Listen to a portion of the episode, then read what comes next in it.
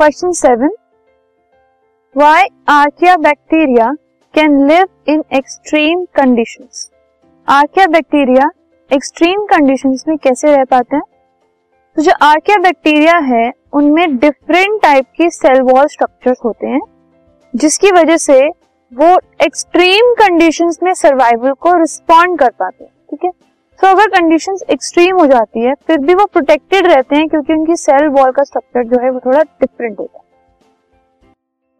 This podcast is brought you by Hub Hopper Shiksha Abhiyan अगर आपको ये podcast पसंद आया तो प्लीज़ लाइक शेयर और सब्सक्राइब करें। और वीडियो क्लासेस के लिए शिक्षा अभियान के यूट्यूब चैनल पर जाएँ।